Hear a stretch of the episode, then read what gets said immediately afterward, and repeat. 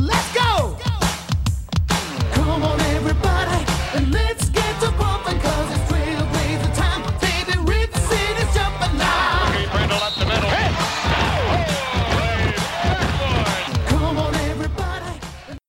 All right, everybody, welcome to the 184th edition of the Holy Backboard Podcast. I'm Dustin here in Rip City, and I got my man. Sage chilling here at my mom's house in Southern Oregon, and uh, man, I'm recording from my laptop, which I'm not very confident in. So, yeah, we're we're out here, and uh, man, Happy holidays, my friend. yeah, man, and recording on a Monday because s- Monday Sunday- before Christmas Eve, I mean, we're really, we're really in this. Yeah, man, I'm I'm I'm excited. There's a there's a game where a lot of our Blazers can get their ceiling games tonight, and I'm pretty excited about that. But uh, I mean, we were supposed to record last night, but uh, a family knocked on the door at like eight thirty, and there was just a husky roaming the, the the the neighborhood, and it was soaked. And they're like, "Hey, is this your dog?" And I was like, "No." And I, I mean, I don't know anybody in the neighborhood who who has. I've never seen that dog before, and they look like they were going to take care of it. So I was like, okay, you know, they've got it. I, you know, closed the door, went back to what I was doing, and then literally 30 seconds later, I see them walking the other way through my door, and I open the door and ask them, "Hey, did you guys find the owner?" No, the dog took off, and uh, they're just they basically passed the buck. So Olga and I, in the rain, go out and search this dog, and you know we find him, but it, I mean it's it's taken off. You know I and I just felt horrible because I should have just took it in right away and, and just said I'll handle it. So that's the last of that. Next time, Dustin is just gonna handle his shit on his own. Don't trust others to get shit done that you can do yourself. Moral of the story. did you find the, And- dog, the owner? No, the dog took off. We we we tracked him down a bit, but he was pretty spooked. Oh yeah, Um, and he he just he took off. We we we, we couldn't get him, but he was very friendly. Um, obviously huskies don't just roam the streets, so I'm hoping that somebody picked him up and wa- was able to you know at least take him in and, and take care of him if, if not find finding his, his his his his owner but you know that's on the owner too like put a collar on your dog yeah. You don't have a i mean come on come on aren't aren't huskies like really? People want huskies. yes Why would yes. you, why wouldn't you put the the precaution of I'm gonna put this dog's address, his name. I'm gonna put, you know, my, my phone, my beeper, my pager, my email, my fax number, wherever you want. You can contact me to find this animal. But so yeah, that that kept me up. I had to be up at five for work, so thankfully we were able to to get this recording in before the game tonight, before the holiday. Sage, what have you been? What have you been up to in Southern Oregon? Uh, I know I annoyed my mom. She likes watching uh, Home and Garden, and I was just busy talking about how lame this shit is, and continually watching it with her for like I think we binged three hours of it, and it was just me complaining about how lame this shit is. Why are you watching it? and then we just ended up watching it for a few hours. I'm, I'm dog. I got delayed for a few hours, so my uh my first day in Southern Oregon was what the fuck's open at 9 p.m. for dinner? Nothing? All right, Carl's In, Jr. in and out. Yeah, Carl's Jr. I was like, all right, this is the one place that's open near like where your, the airport is. What the fuck? I mean, that, that's Southern Oregon for you, my man. That that I mean, shit. It ain't just Southern Oregon. It's like small towns. Yo, they close down Yeah. at nine. But yeah, so it, it So what are you looking forward to? So, but you're home though. Yeah, yeah. Is there anything for the holidays that your your mom's making that you, that you're just looking forward to eating or drinking? Uh, we, my mom and I have discussed our love for bread pudding, and we are gonna create bread pudding. I think tomorrow, so I'm pretty hyped about that. Bread pudding is a Nice. very underrated dessert, but is very. Oh, absolutely. Olga crushed an apple pie bread pudding on Thanksgiving. It was immaculate. I mean, you, s- you turn stale bread into delicious dessert. Like that's It's- high it's- quality it's shit. so good. It is so comforting. Um, Olga baked up a storm on Saturday and Sunday. We had double chocolate peppermint cookies and then eggnog cookies with eggnog icing. Both fantastic. I had a couple before we recorded this episode, so I'm ready to go. I also stopped by the liquor store, had to get some some vodka to make eggnog white Russians. Ooh. Also a very key to any holiday season. So ready to go, going to the game tonight, recording this podcast. The Blazers are on a four game win streak. They are in the playoffs if the playoffs ended today. Had a great week where they defeated the Phoenix Suns on the road by one, 111 110. Dame Dolla came up clutch with the and one. Defeated the Golden State Warriors 122 112. Took care of the Magic 118 103. Followed that up the following night without Carmelo Anthony and handled business against the Minnesota Timberwolves 113 to 106. Sage, our Trailblazers are now 14 and 16 in the Western Conference, 8 and 6 at home, and firmly in control of the 8th seed with eyes on the Thunder and Jazz as we head into the new year, looking like we're going to make a move up these Western Conference standings. Uh, my man, what stood out to you this week? us getting wins against team, you know, they they mess with our emotions. Each team had their run, but we followed through and got the run back. And man, like just getting wins is a good change, consistent wins, because there's plenty of teams that we should have beat the shit out of, and then for whatever reason didn't. At least We th- weren't doing that earlier in the season, and people were complaining. So now when we're doing it, people are like, "Oh, that's no big deal." No, no, no, no, no. You can't have it both ways. That that's not how this shit works. Yes, we only have two wins against plus 500 teams, but we were losing games like this all throughout November and December. So it's good to see actual wins take place instead of tough, heartbreaking losses. Um, I mean, Damian Lillard's been looking real fantastic these last few games, and uh, like take he- he's more aggressive with the shot, and that I think that's key for us is having good production from Dame and CJ, who's been putting up numbers as well, and then obviously I Hassan. mean, they they were doing some special, special stuff during this four game stretch, especially against Golden State and Orlando. Uh, Dame had 31 and 36 in those games, respectfully, uh, while CJ put up 30 and 31. I believe they became only the second pair of Trailblazers to ever go back to back 30 plus games. And that's when we're at our best, is when our best players are able to complement one another. Obviously, the knock has always been one goes off, the other just kind of stands off in the corner, and then they kind of rotate. But Dame said it, I think it was after the Golden State game, basically like, I'm always looking to see when I can get him opportunities because we both need to go. And I think that's what we're seeing with this team, with Nurk out, with Rodney out, with, with Melo out these last couple of games that they know the burden of the offense has to fall on them and they they have to deliver. And really that's what they did. I think Dame set the tone with that strong second half in Phoenix. Um, that and one was just something we needed. I, I think if we dropped that game, uh, we may have even stubbed our toe one of these three upcoming home games. But for us to just finally get a, get get get over the hump on the road, you know, we held that game throughout. They hit the four point play to go up, and you kind of just felt like, oh, here we go again. But basically cleared out. Dame goes to work, gets the and one. Phoenix even tried to review the call, but it was clearly a blocking foul. He slid in under Dame. Dame converts like the the clutch player he is, and he has really led the charge. But you know, Sage, we would be remiss if we didn't talk about CJ McCollum either.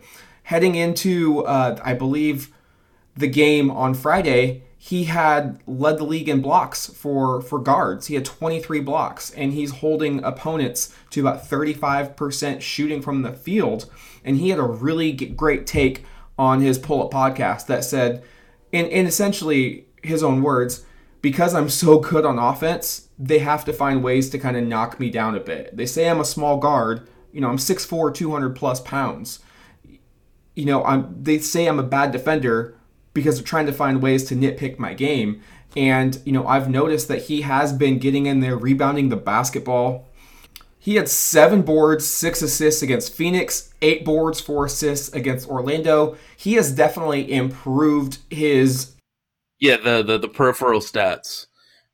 exactly like you mentioned. I mean, he had three steals against uh, Minnesota, just hitting clutch plays after clutch plays. Uh, really what we've needed from CJ from from the jump this season. But he does look like he's getting into his bag.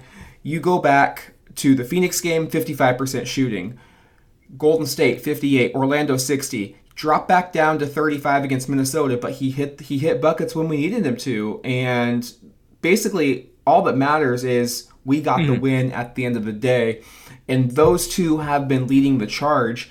And to me, they both need to make the All Star team. Uh, team records be damned. We have had too many outside factors that have prevented us from moving up in the standings, and it's ridiculous in a sense that they want to have two captains pick the teams, yet they're still doing West and East in terms of the top 12 from each conference. Well, regardless of how they're going, Dame and CJ need to make that roster stage because without them, we may have one or two victories. Yeah, I, I think the main issue that I think we've had and statistically showing that CJ McCollum is scoring dependent, and you can name a lot of factors. He he is smaller as a guard, but when he's contributing in assist, uh, you know, assists, rebounds, stocks, blocks, steals, he is making this team extraordinarily better, and it's way more like we, we've talked about it. Like we send one rebounder in Hassan Whiteside, and he has to battle against three or four opposing players. When you send your guards in and your wings in to get rebounds, it helps us out.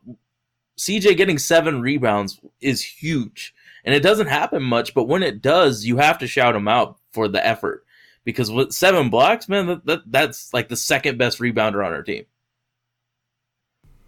I mean, we, we need all the help we can get, especially playing Melo as a small ball four, not having much depth behind him. Um, really, any bigs. It's it's Skal, Melo, and, and Hassan as our bigs, and so anytime we can get the guards in to help out, that makes everybody's life easier. You know, we're, we're not a great defensive team as currently constructed, so inviting the opposition to get continuous looks at the, at the rim on a single possession is just a, a recipe for disaster and one that we had had previously seen from the Blazers, especially when they play good teams. Now, now that's going to be the knock on this team. OKC finally is above 500, so that gives us our second 500 win of, of the season, along with that game in October against the Mavericks. But the Blazers have not been able to perform well against good teams, and this week they're going to see a, a test. Um, aside from New Orleans, they travel to Utah to play the day after Christmas. The day after Christmas is going to be a tough game, Regardless. regardless of who you're playing, because you're traveling on Christmas Day and you've got other things on your mind. And then they've got the Lakers on Saturday, a team that embarrassed them probably about three weeks earlier, and obviously that's the game where Rodney tore his his Achilles. So the Blazers, while they are on the right track, I don't think anybody's throwing them a championship parade or feeling super great about where they're at. We feel good, especially given the circumstances of the season, but we're still, I think, as a fan base in see it to believe it mode when it comes to Portland playing against, you know, a really good team and in the case against the Lakers, an mm-hmm. elite team because we just haven't fared well over the course of 48 minutes against those teams. We played them for two quarters, sometimes three, but we haven't played a full 48. Uh, Sage, do you think that's going to to happen, or is it just going to be we're going to have to feast on the sub 500s to stay I- afloat until you? I think that the Lakers are just like the exact wrong team to go against if we're looking for wins. I mean, here's our big rotation: Hassan Melo, Skal, Anthony Tolliver, and Moses Brown. Like, can you name a worse big rotation than that? The reason we're like Hassan's absolutely killing it, but who else is absolutely killing it in that big rotation? Like we're we're rocking guys that are below minimum like replacement level players at the three, four, five in our big rotation. I mean, we, we run such a tight rotation with the the bigs because we don't want to put Moses or Anthony in the game in a in a situation where he might they might kill us. So, I mean, though going against the Lakers is going to be pretty pretty dangerous just because we are so thin at the bigs. But but speaking of the bigs, one big who has really I think, came to life and is performing how we all expected him to perform in a contract year is is Hassan Whiteside. And I think he is the elephant in the Blazers room right now and will be up until that trade deadline because Sage, I don't envy what position Neil Olshey is in currently. I sent out a tweet from the Holy Backboard account um, asking, you know, it's December 23rd and Hassan is putting up 15.7 points on 61% from the field, 13 and a half boards, and 2.7 blocks per game. And he's doing it by posting nearly a 26 PER. And in in, and in like 30 minutes, not like a 48 minute Yeah. like outburst.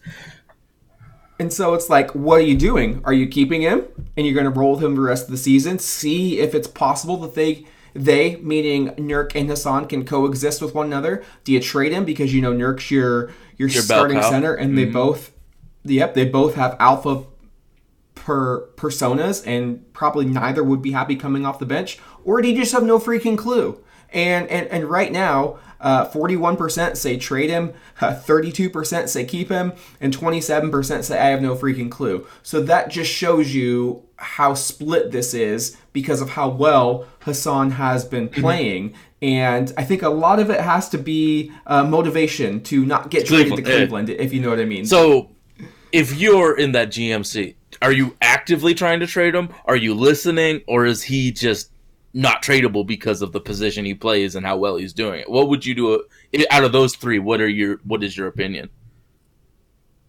I think you have to actively be looking to move him, only prepared to move him with the right offer. So you're. Li- And- I and mean, you're at least that- list. You, you have to listen, Oh, you're you're you're in between listening and but you can't shopping. trade him for dog Um, shit. No, no, you shouldn't trade him for, for dog shit. I, I think it's honestly gonna come down to how quickly they think actually overall, how much do they value hmm. this season? Just in general, how much do they value making the playoffs, making a push?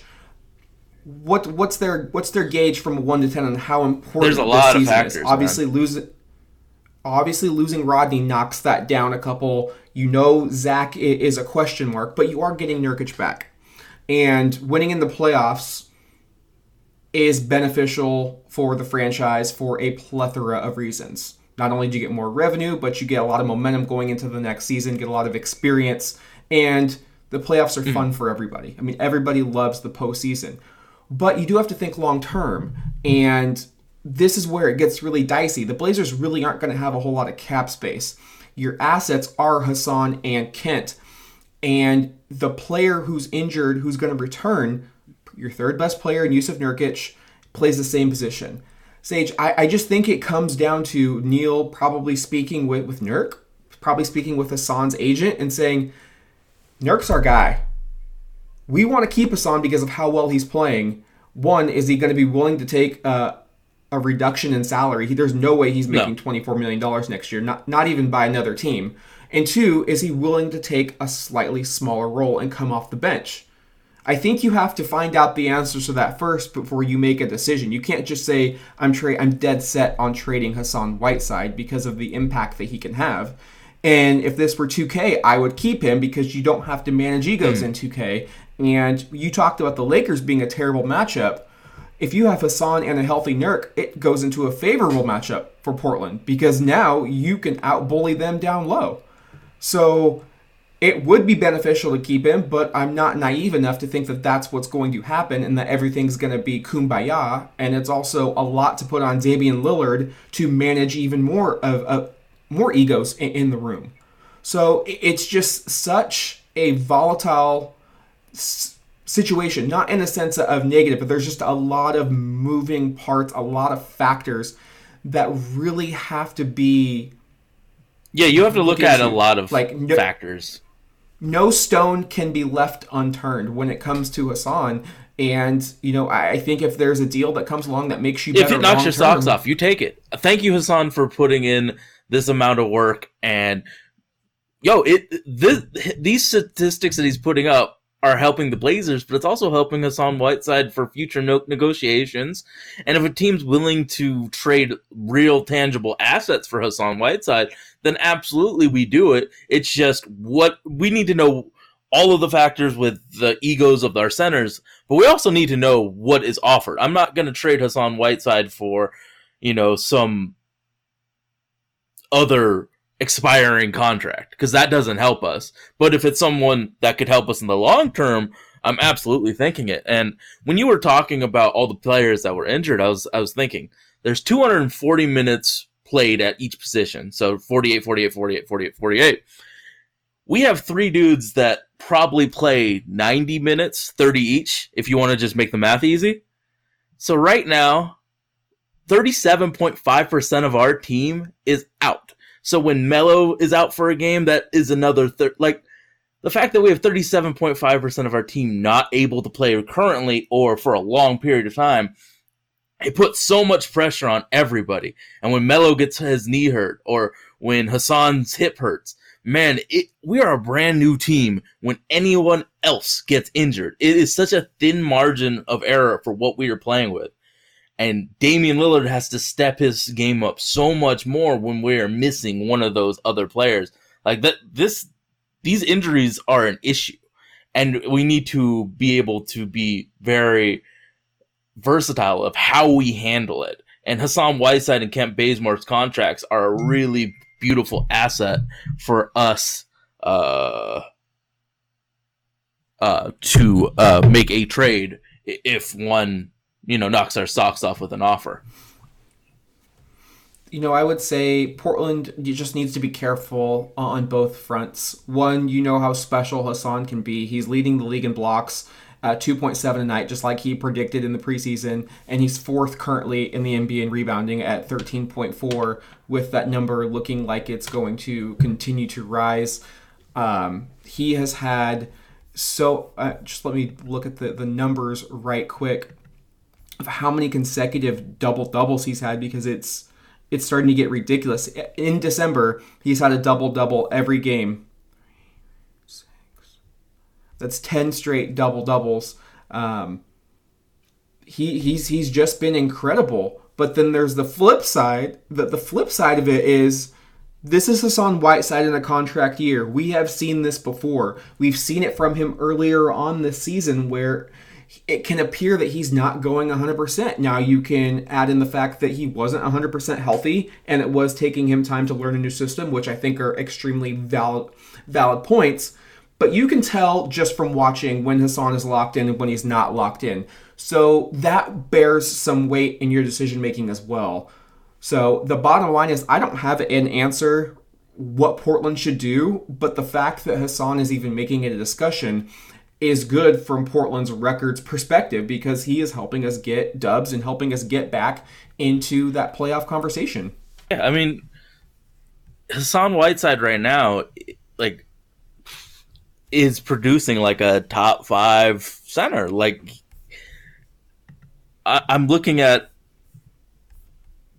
projections right now, and he hasn't. Like people are projecting him to get like you know ten points, ten rebounds, and he crushes it every night for the last month.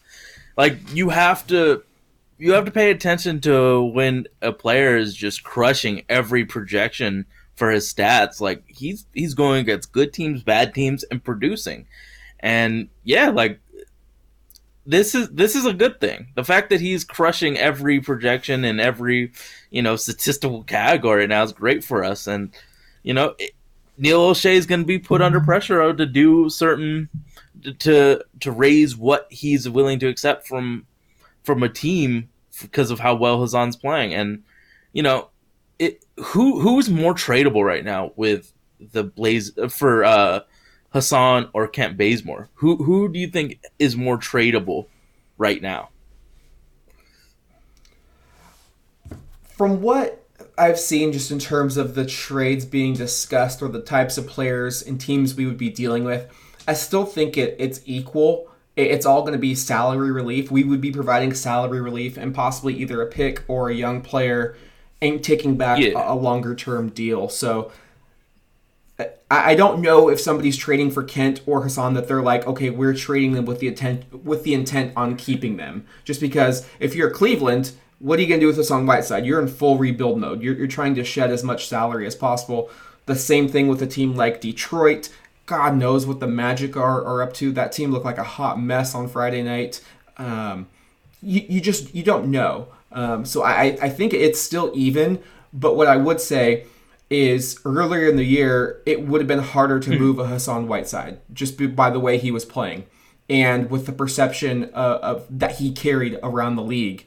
But right now, he's really living up to his performance, and teams can see that. Oh, okay, so it, it's just all going to depend on what team you're dealing with and whether they they value them long term. Or are they just looking for salary relief, or are they looking for maybe A even you know a possible poten- playoff playoff push rental like we got with Enes Kanter You know, and Rodney Hood last year. if if you ask me, I think it's easier to move Kent Bazemore because they're smaller salary one, Smaller and there's salary. a lot of good bigs in the league. The opportunity the opportunity cost of trading for Hassan Whiteside is a lot harder to get to than trading for a Kent Bazemore, just because you have to play these guys. So it would be easier to play a plug and play a small forward that can ball out defensively and hit a wide open three. Because uh, man, there's just so many good bigs in the league right now. So many skilled, talented bigs. So finding Which, by the way, shout out to Kent, who has really picked up his game lately. Um, chase down blocks have been a staple, but he's knocking down that three consistently, taking less shots off the dribble. Uh, I would say playing much more within himself than what he was trying to do earlier on this year, becoming a, a legitimate asset. That I, I would be happy, you know, if Kent were our, our backup two next year, and we ha- have his bird rights as well. So to me, Kent is an easier player absolutely to keep Yeah. because he's a plug plug But and that- play right away next year. It, it doesn't issues. cause any. It doesn't cause any issues. Yeah, CJ and Dame are the starting backcourt. I mean that that's set in stone, and Kent knows that. Uh, he was a bench player for. He's been a bench player and he's been a starter. He doesn't really have the the expectation that I'm coming and I'm going to start. When you're a guard and you get traded to Portland, you know what your And, but I think be. that that's why he's easier to trade because of the plug and play potential and then him knowing his role. You know, Hassan wants to have minutes and yada, yada, yada. I think Kent is an easier person to incorporate to a team and just to see if you want to keep him for multiple years or is he just going to be a one year rental. I mean, shit. They're, they're both good players. It's just, what do you need? Do you need a shot blocking big? We got you. Do you need a a wing defender that can hit a wide open shot and put pressure on your, the best player on the opposing team? We got Kent Bazemore for you. Sage, how much stock do you take when you're watching an opposing player that has been linked to Portland in trade rumors and they play and you come away unimpressed? Rob Covington, For example, Robert Covington, Aaron Gordon, both of those players looked atrocious, to be quite honest. Uh, Covington having that Shaqtin' a Fool moment in the third quarter with you know blowing that breakaway layup off of his leg. Do you put any stock into that? Um, I know you watch more opposing basketball than the majority of Blazer fans, myself included. So for a lot of us, this is our first or second time seeing them this year, or the only time we will see them play this year. So I guess yeah, that's my question. How much stock do you put into these single game? it's a single game and it's you know you got to look at the whole sample size i know that this one game against orlando or this one game against uh, minnesota is recency bias in people's heads so you gotta you gotta look at the whole sample size before you say this guy's ass or this guy's ass because there's a lot of different factors i mean orlando isn't doing themselves any favors with trying to trade aaron gordon with running out a lineup of markelle fultz evan fournier isaac him, uh, aaron gordon and boost where's the spacing so you don't you don't he doesn't look good. Uh, Robert Covington, did they have KAT that game? KAT, yeah. See, No, when he got he got no, but Covington got some open looks, and that that form looked. well, I mean that's the it- thing it- with it- Robert Covington as a player, man. It's like he's disappears in games and he doesn't rebound. So where does his rep come Philly. from? Is he still feeding off that Philly Philly, rep, rep? yeah, man. I mean, yeah, I, I just watched both of those players and I was like, okay, yeah, I would I, I would think they would do better in Portland's system, but I'm not itching And- and, and scratching to dump players off of our team to get real. them. Us against small forward and power forwards. How well do we defend those positions compared to you know other positions? They they could have had big games, and it wouldn't have swayed me either way because you got to think about the Portland as a defense. We let players like Aaron Gordon and Robert Covington have games, and this happened. They didn't. I mean, neither of those dudes were high on my list. Robert Covington was So who's high on your list then? So what's you what's what's Santa Sage's Christmas list for the Blazers before the deadline? I I hate Blake Griffin because he looks injured and he doesn't have lift and doesn't play games really. And when he does, he's just taking shots and sucking. There's a lot of people that aren't on my list. I don't know like I'll talk myself into whoever, but right now they're really like the players that are on on Blazers wish list. I Who's on your wish list? That's why it's called a wish list. Mean, shit. Give me Domantas Sabonis. He's he's consistently good. He'll he, he's not he's not gonna give you those high ceilings of like forty points, twenty rebounds, but he's gonna always be consistently good. Like you don't think of explosive games for Kawhi Leonard, do you? You think he's this? He's going to get me twenty points, five rebounds, uh, eight rebounds, five assists.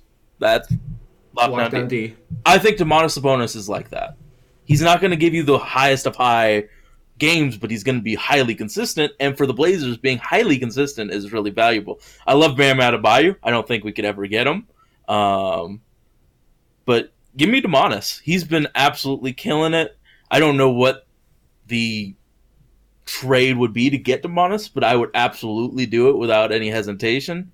But I'm out of the ones that people talk about, I guess Kevin Love's my favorite, and I'm not really that happy about it.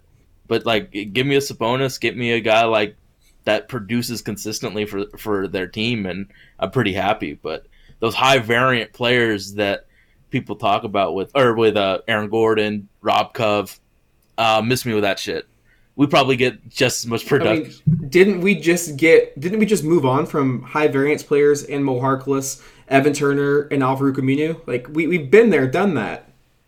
what in Aaron Gordon's physical profile is different than Al-Farouq Aminu's? I mean, I think he's more athletic. Okay. How do He's bigger. when he's Nurk bigger. comes? How is that going to help us when we're running at a much slower pace? I'm not. I'm. You asked me what's different. I told you what was different. Uh, I mean, so so it's not. I, I don't think that Aaron Gordon on this team is that much different than Al-Farouq Aminu, and he get, it's getting paid a whole lot more. I don't think Aaron Gordon's a better fit than Carmelo Anthony. And Carmelo's getting paid like ten. Two point eight five million. Yeah, like- or minimum. I don't even know if it's two. But Yeah, so like ten percent as much as Aaron Gordon. Like, I, I yeah. So to answer your original question, no, I don't take the games against Portland as a bigger, uh, a bigger game than the sample itself. One yo, one game is such a small sample size. Let, let's think. Yogi Ferrell looked amazing in that one game against Portland. Are you going to give him a fucking $8 million contract to be our backup point guard? No. You got to look at the whole before you look at that one individual sample size. Anything can happen in one individual sample size. They're NBA players, they get hot. Yo, it, it, it for me, it doesn't matter. But who is on your wish list for the Blazers to trade? I mean that, that's that's a tough one, and it goes back to how much do I value this season, and the answer is very little. Um, I'm happy when we win. I'm not devastated when we lose. Uh, as long as we here, here's my philosophy: as long as we don't get injured, and as long as our core players look good, I, I don't care about the result. Now, if we're losing and moving up those lottery standings, but Damon CJ look like shit, I don't feel good about the future of this team because one lottery pick and the next fall isn't going to automatically make Damon CJ Damon CJ again. I need to see them look good. It's like okay, like I'll I'll be I'll be happy with wins over the Magic and the Warriors if Dame and CJ are going to put up 30 plus both games because I know that's what they're capable of. And then you factor in Nurkic, then you see you know incremental developments from Nassir, Anthony starting to work out of his probably almost about a month long slump right now, and then you start to see okay, well I loved what I saw from Rodney Hood.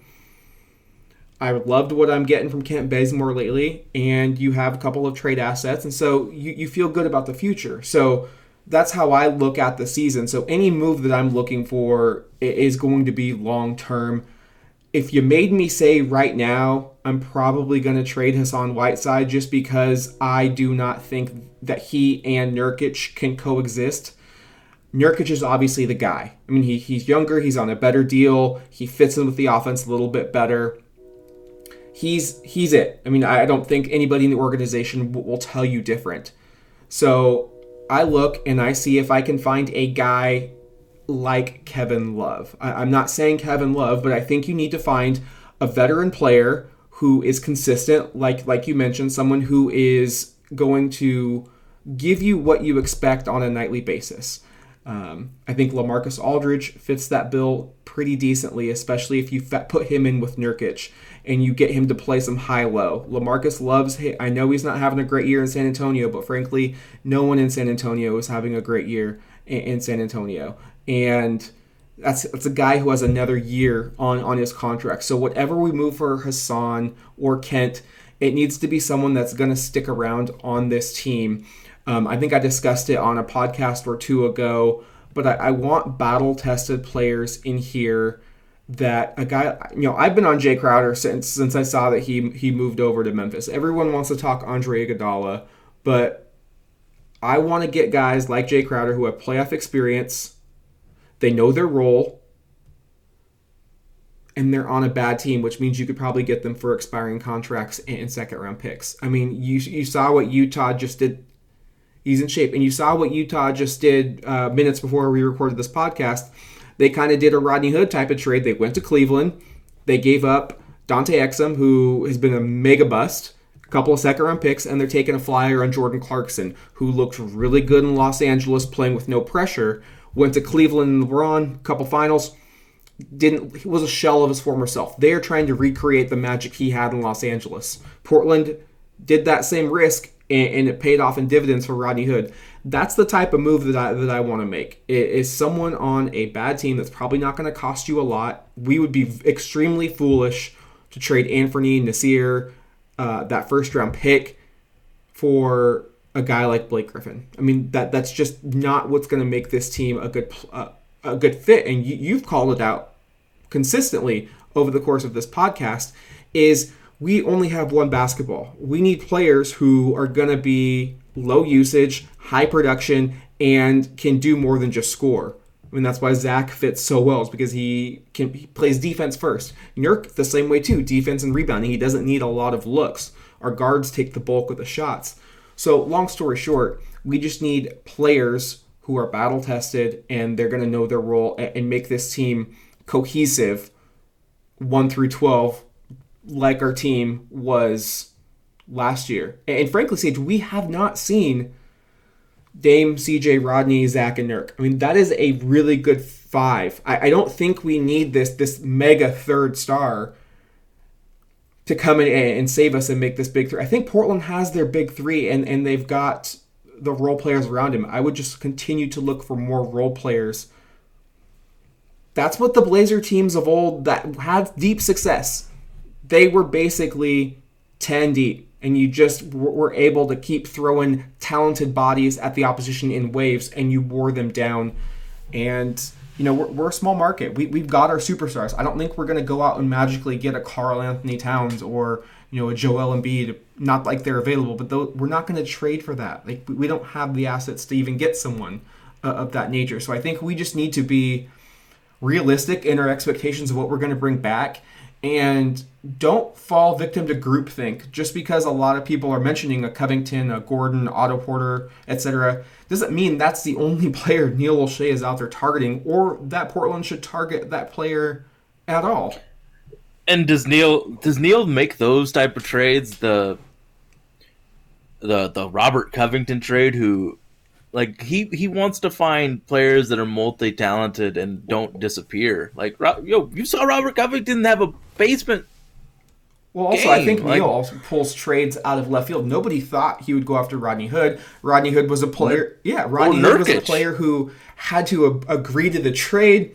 No one thought and Enes Kanter would be a buyout candidate. You called it with Nurkic. We not only got Nurkic, we got a pick out of it. Nobody saw these deals coming, and I I think that that's what you're going to see. Probably you're going to look at teams that have a big bill salary cap wise, and maybe they have a free agent coming up that Portland would get their bird rights, and they feel comfortable in being able. Oh, I was thinking like Montrezl Harrell because there was rumors that he Oh, she, you know, there's rumors that he they ain't would be on the ass block because of how much are- he's gonna yeah, get. So I don't think they'll trade him. They would be foolish to do that. But uh, the basis stands. If Portland felt like they could get an expiring contract and they would want to re-sign them for big money, essentially, if it was Hassan and maybe played at a different position, um, they, they would go forward and do that. So th- there's not a, a name out there uh, I, outside of Jae Crowder that, that I've really been passionate about. But Would Jae play the three or the four this year? both, and, that's the that's the beauty. That's the beauty of it. You, you get positionless basketball where you just throw a bunch of just guys out there who want to scrap. Like we need more Wes Matthews, Ed Davis players on this roster, and I think that that's going to get us over the hump. Like we we've got our core. I mean that that is the good news here. We've we've got the puzzle almost complete, but we just got a few that we got to fill.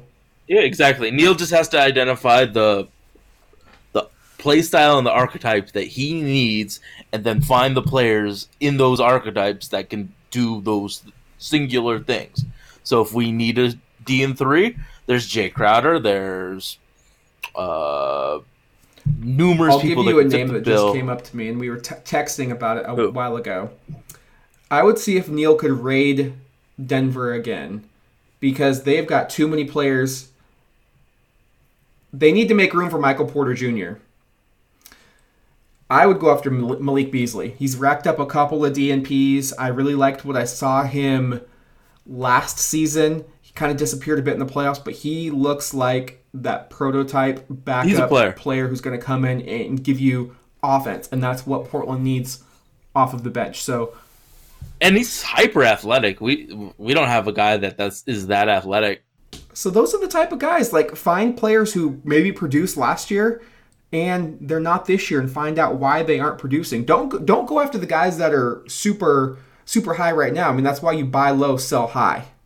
And if you actually do do this, I'm going to give you a website that really helps me identify players that it, I would like the Blazers to trade for or daily fantasy, yada, yada, yada. It's called Popcorn Machine. Google that, Popcorn Machine NBA, and it gives you all the data from the games so you can look at rotations and why these rotations happen. Did did Malik Beasley get extra minutes because of these factors, or was it because he was so good? So check out Popcorn Machine. I, shit, I don't know what the Google Popcorn Machine NBA, and you'll get these tables that really help you see what happens. Because I know people will box score watch. Look at Popcorn Machine's stats and the game flow, because game flow is so important. They have pe- players have rotations, but when you get extended rotations, there's a reason. Popcorn Machine helps you find the reason for the rotations. Sage, both of us went three and one on the last week's predictions. So shout out to both of us for You're catching finally up? starting. No, well I didn't catch up because we both went three and one. Fair enough, but you're starting. To, your record's starting to look better, so in that way. Yes, I mean I definitely am looking better. I am 13 and 17 on the year. You are 18 and 12. You incorrectly predicted we would Magic. lose to Orlando. I incorrectly predicted a loss against Phoenix, but Portland won them both. And we have a very interesting three-game week tonight against the Pelicans. Day after Christmas in Utah for the first of four against the Utah Jazz this season, and then Saturday, a game I will be attending against the Los Angeles Lakers, the second of three matchups this year. Sage, kick us off with the New Orleans Pelicans since that is your sister squad. So, right now, I have a bunch of Damian Lillard, CJ McCollum, and Hassan Whiteside on my daily fantasy teams. The Pelicans are one of the worst rebounding teams, so Hassan's going to get his that way. They don't defend the rim well, so that's also how Hassan gets his. Damon CJ, they don't. There's only one Jrue Holiday on the court, and the other person's getting a uninspired Lonzo Ball defending him. I think I, think that it's a good spot for both of those guards to get biz because the Jrue can't play 48, and uh, so I, I expect that this is going to be a ceiling game for at least two and probably three of our big three. The Melo signing or the Melo uh, injury status does kind of concern me because the last time we played, they kind of ran a box and one up against the Blazers because Dame was out. So That- yeah, that was also Carmelo's First- first, appearance. I thought he did fine. I honestly thought he did fine taking advantage of Pelicans' small guards and post. But you, I mean, if Melo's not there, you can cheat off of Kent Bazemore and Mario Hezonja or Anthony Tolliver. So having another legitimate option as a scorer and as a person you have to defend is going to help us.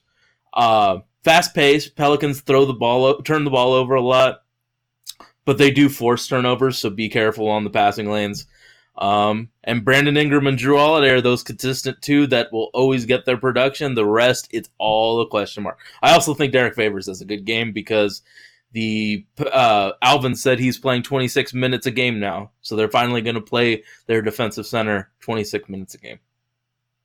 So Portland did lose the first matchup in New Orleans, 115 to 104, back on November 19th. As you mentioned, Damian Lillard did not play. He was dealing with back spasms. Portland was initiating Carmelo Anthony into the starting lineup, and we still had Rodney Hood. So basically, you can throw, I think, that game out. Portland is on a four game win streak. The Pelicans have lost uh, nine of their last 10, 7 and 23, have won just three of their 15 road games. Uh, I think the Blazers are focused and have realized the benefits of playing cupcakes and beating cupcake teams. I, I think they take this one serious. I think they want to probably it wouldn't surprise me if Terry Stotts put this as one of those uh, incentive games. You win this game, you get Christmas Eve off with your family, no practice at all, and then we'll fly out Christmas Day to go to Utah. You lose, okay, we're going in the gym on Christmas Eve. So I, I wouldn't be surprised if Terry Stotts motivated them that way. I have got the Blazers winning this one uh, with or without Carmelo Anthony. I think Hassan is going to have another monster night. We're going to get another double double. Um, don't be surprised if he gets seven or eight blocks again. Just the way he has been playing, I would continue to ride that horse. So that's what I've got. What do you got? The one Sage? thing I will say about Derrick Favors being back is that he took the defense from I know small sample size, obviously, but he took the defense from bottom five to top five just in those two games that he returned. So it, it our defense is still ass, but it's better than absolute ass. It's just okay. So uh Blazers win this one, and There we go. That's what I wanted to no, hear. why would I? Why would I say? I'm trying to kick your ass and pick'ems. I'm not going to take the Pelicans when everything I just said is pro Blazers. I'm just giving you shit, my man. Up next, to me, the most important game of this this week uh, against the Utah Jazz, a team that has struggled mightily. Yes, they've won five straight. They're 18 and 11 on the year, sixth in the West, but they're experiencing uh, road problems yet again. Seven and eight on the year on the road. It will not impact them on this night as the game is in Salt Lake City. But Sage, they have not gotten the production out of Mike Conley. Isn't he hurt right now? He's on the injury report. He he is, but over the course of the season, I still don't think they've. No, he doesn't. pa- He's wanted. not Yeah. scoring enough, and he's not passing enough, and he's doing just enough of those two things that I just said to really negatively affect uh, Donovan Mitchell. So, you know, it, in theory, it looked like a perfect match of uh, Donovan and Mike Conley, but it looks like those two are directly affected, negatively affecting each other. So without Mike Conley, Donovan has more run. He has more of a runway to do things. And then you see Joe Ingles actually step it up in the last few weeks. And uh, Bogdanovich is really, really good. So I think Mike Conley being out is a good thing for the Jazz, just so they know who's number one, two, three, four, five. And uh, the Jazz defense isn't it? Yeah, I think I think you're right though. I think uh, Shams uh, Charania on December 18th said he's expected to miss multiple games due to a left hamstring. We all know how long hamstrings can can linger. So I would expect. Let's assume he's not playing so in this I- contest. Donovan Mitchell gets more usage rate and gets to run things. Um, the one thing I, th- I think that needs to be said about their defense is that it's not the Utah Jazz defense of old. You absolutely can score on this team. They're like the 20th ranked or the 10th ranked defense, not the first. So don't be afraid to attack the basket. I think Hassan's going to have a good game. I think Damon CJ attacking this the, the Jazz defense is going to be good. And they don't have the depth that scares me. It's Jeff Green, uh, Royce O'Neale, and oh Jesus, Jesus. So I mean, like the attack their bench. This is where we really need to have Anthony and Nassir and whomever to have a good game because I think I think we keep pace with the uh, the Jazz, goddamn Jazz starters. But I think if we can get Anthony to have a stealing game and produce more, I think that becomes a very uh, valuable thing. I think it, it's in Utah. That sucks. That oh man. I think Blazers win. Screw it. So I am really looking forward to the Hassan Rudy Gobert matchup down low. I think whoever can control the glass is going to end up winning this game. Dame always plays well in Utah. Portland in the preseason after after getting humbled by, by Phoenix went to Utah. Both teams were, were basically at full strength. And Portland handled handled their business. And I know it was preseason, but it, it was full strength on, on full strength, and they are obviously going to be without Mike Conley. Yes, they have length when it comes to Royce O'Neale and Donovan Mitchell, but if Portland can beat that first line of defense, because you know they're going to use Gobert to trap the perimeter. So this game is going to be predicated. Can Dame and CJ work the pick and roll effectively with Hassan? And can Portland get buckets going to Carmelo Anthony against Bogdanovich? I think those are the two areas that Portland can make Utah pay. I'm gonna go win here as well. I, I, I think Mike Conley being out, he usually always plays extremely well against us. Neither team has a great bench. I think our best players are better than their best players, and you know, hopefully we just ride the momentum. Um, I do think it is going to be extremely close. It, it, I hate that it's the day after Christmas because that's just a tough game mentally to to focus on because there's so many other important things that are non-basketball related. But you know, I, I think that the Blazers are starting to ascend in the right direction, and Utah is ripe for the picking. And why I say this is the most important game is if the Blazers do have any aspirations to get up higher than the seventh seed, Utah is next in line, and they are five back in the loss column. You know, you win, you're only four back. You lose, you're obviously six back. So that's a two-game swing. Uh, Portland really needs that one. And Wait, wait, wait. I gotta- on I to got a cap the week. Rank the importance of Dame CJ and Hassan in terms of who we need to step up in those in that particular game. Uh, Hassan, Dame, CJ. Huh? I was thinking Dame Hassan CJ, but I know I, this is, why I say that is.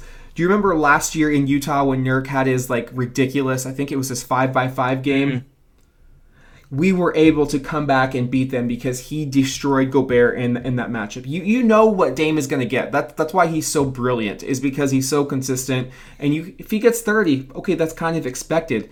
But if you can get a ceiling game from Hassan against their best defender, that sways the pendulum so much in our favor that you add on Dame and CJ doing what they normally do, and and it's lights out, close curtains. I like that. I like that.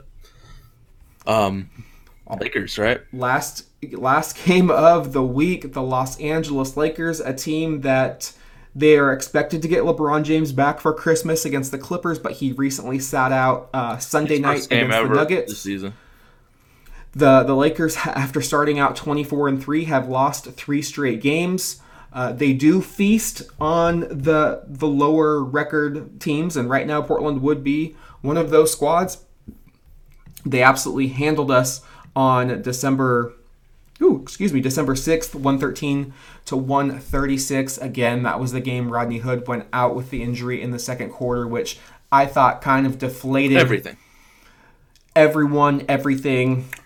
And this this could be a game where Portland could be coming in on a six game win streak and you might just catch the Lakers napping. I think that is your best chance with this one right here, Sage, is you just catch them off guard. And you talked about the injury issues. Uh, Anthony Davis has had the Q tag every single game this year. He's been a Q tag. He, he's banged up, and Yeah. they, I think that may bite them come March, April, Sage, if they don't rest him now.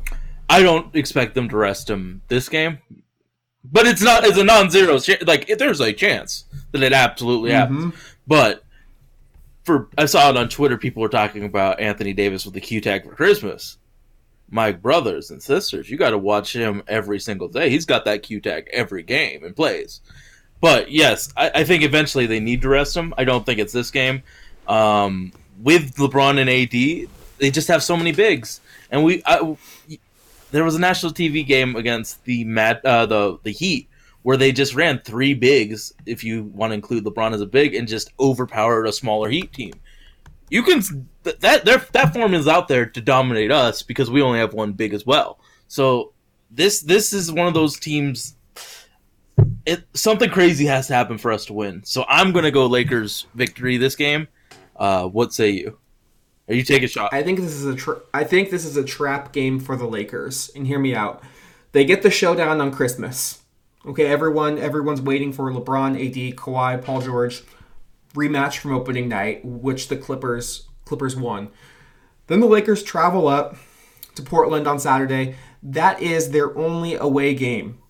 After that, they play five straight at home. Portland is also the first night of a back to back. So it's just a one game stop sandwiched in between the Clippers and the Mavericks. The Mavericks already beat them. They, they ended their 10 game win streak earlier in the year at Staples, and they got hosed out of beating them in Dallas even earlier in the season after Dwight Howard wasn't called for that moving screen on the game tying uh, three point shot to send the game into overtime. So, you know, Clippers and Mavericks are two of the six teams that have beat the Lakers this year. LeBron's not 100%. We could be riding a six game win streak. The Blazers historically have always at least won one game against the Lakers in the Rose City. You've got. I just like to think of this as a clean slate. Obviously, what happened with Rodney was unfortunate, but there's not a whole lot to take away because we were pl- playing at least with them through through mm-hmm. that injury up until that injury. AD was having a big night as we expected. But, you know, you f- f- fuck it, Sage. Like, for no other reason than I just can't stand the goddamn Lakers. Uh, Dame's going to drop 42. CJ will go 30 again. We'll get 20 and 20 from Hassan. Melo will chip in probably a cool 19. And, you know, Ant will give us, you know, 13 So is. Ant going to we'll- be that X factor? Is his the, the whole team, Okay. everyone wearing red and black is going to be an X factor. You know, we just need to beat the Lakers. Like, let's just get it done, um, catch them off guard, and, and keep keep this thing rolling. That that would be the ultimate Christmas week if you're a Blazer fan. If if we could just go three and zero, I I think that is asking a lot. But you know, when you break it down individually, game by game, it's plausible. And I think that's how the Blazers have to approach this season is one by one, what do we have to do? And, you know, I, I know the Blazers were, were probably embarrassed after that performance. It was on national television. And they were probably hurt too because uh, of what happened to Rodney. So, so is this they know they know our fans get up for this game. So I, I just don't think they're going to let it. If we lose, it, I think it'll be close so game. is it better for the Blazers if they lose on Christmas or win on Christmas? I mean, no, you you you all you'll always take a win. If I'm being honest, no, no, no. no. If the Lakers lose that Christmas Oh, game, I thought you meant us. Um, You know what? I I just I don't know. I mean, one one way says if they lose, They're they're going to continue to lose because that's four straight, or if they lose, they're going to be even more focused. If they win, that could get them, you know, their momentum rolling again. Or if they win, they could overlook us. There's just there's a lot of I, I, I don't I don't think it. Yeah, there's too many what ifs for me to say either way that it's going to. You can check us out on iTunes, Google Play, uh, Himalaya Podcast, Stitcher. Uh, we're going to be there on Tuesdays, 2 to 3 on Dash Radio, Nothing But Net Radio. One, I think during this vacation that I'm giving myself, I will create a, uh, I will upload this to YouTube, so check us out there. I'm going to create a blog, uh, so check out some writings. I didn't want to nerd it out too much on this podcast since we already nerded out quite a bit. So uh, check out all of the content the Holy Backboard is creating, and Wherever you may be, this is Bill Shinley. Good night, everybody. Let's go!